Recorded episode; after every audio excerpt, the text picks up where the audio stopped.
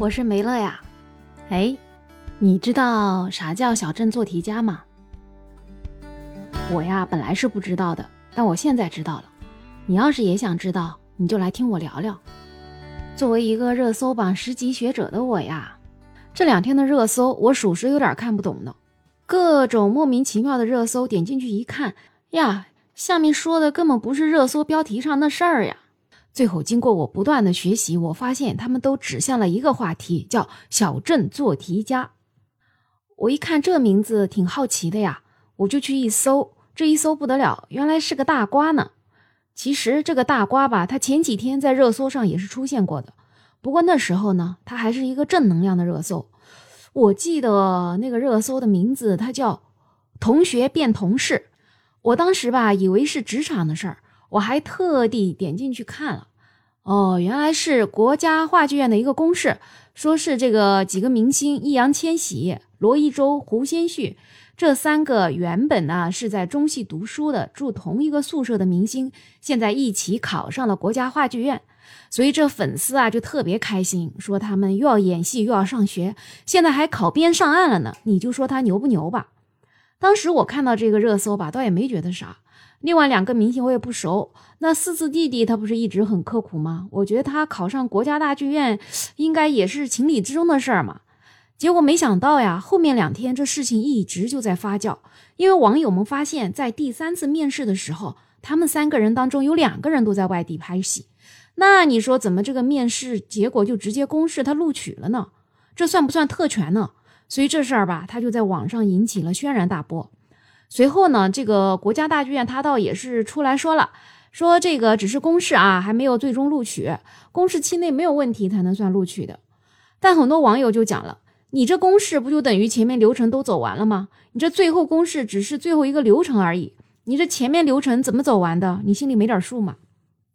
那你想不想知道这事儿到底跟小镇做题家有啥关系呢？你要想知道，我就跟你说，对吧？首先啊，我就研究了一下啥叫小镇做题家。原来这个是指那些出生在18线小城镇，没有任何家庭背景的学生，全靠自己这个10年寒窗苦读，不断的做题，最后才考上了985、211，再进入到社会。本来呢，这个小镇做题家也只是这一群人用来自嘲，以表示对自身的这个现状一个无奈这样一个称呼。那出了这个国家大剧院考编这事儿之后吧，又来了一个中国新闻周刊的记者写了个文章，大概是在为这几个明星鸣不平，暗搓搓的就指现在出来叫得凶的网友都是小镇做题家，他们每天就靠上这个培训班做这个真题试卷，但是却也考不上他们梦寐以求的编制身份，不能真正的鲤鱼跃龙门。现在呢，看到明星考上之后吧，就感觉自己的编制身份被这些明星给抢走了，从而引发了这个心理失衡。说到底吧，就是小镇做题家自己没有格局，去妒忌这样的明星。你说的明星有颜值、有演技、有资源，他们能够获得这么多资源，比如类似于国家大剧院这样的照顾，这不也是他们本事吗？反正这篇文章大概就是说了这么个意思。这篇文章出来之后呢，真的是激起了全国小镇做题家的愤怒。你知道咱们中国有多少小镇做题家吗？对吧？那么在这些视频网站啊，然后自媒体网站啊，就出现了很多这样的帖子。那像微博这个小镇做题家，他还真上不了热搜。那这些帖子呢，就出现在那些莫名其妙的热搜帖的下面，就是你打开任何一个热搜帖，下面都能看到关于小镇做题家的帖子。最后呢，也听说啊，这2个原本在外地的明星，现在已经离开了外地的剧组，赶回了北京，大概是去处理这个事儿了吧。那在这么多的帖子下面呢，我就有一个帖子印象特别深刻啊。这个帖子他说，我现在已经不在乎那几个演员他们是不是有特权了，我现在在乎的就是这个官媒那种居高临下带着鄙视的眼神看着我，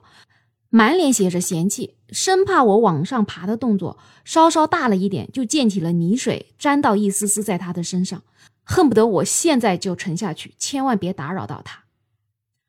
所以对于这个事儿呢，我咋说呢？首先呢，我就特别惭愧，我都配不上小镇做题家这个称呼，我真的，我连做题都做不明白。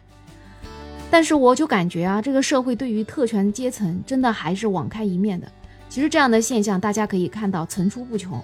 各式各样的明星啊，然后一些有地位的人啊，有很多事情其实都在出现过之前的这个热搜之上。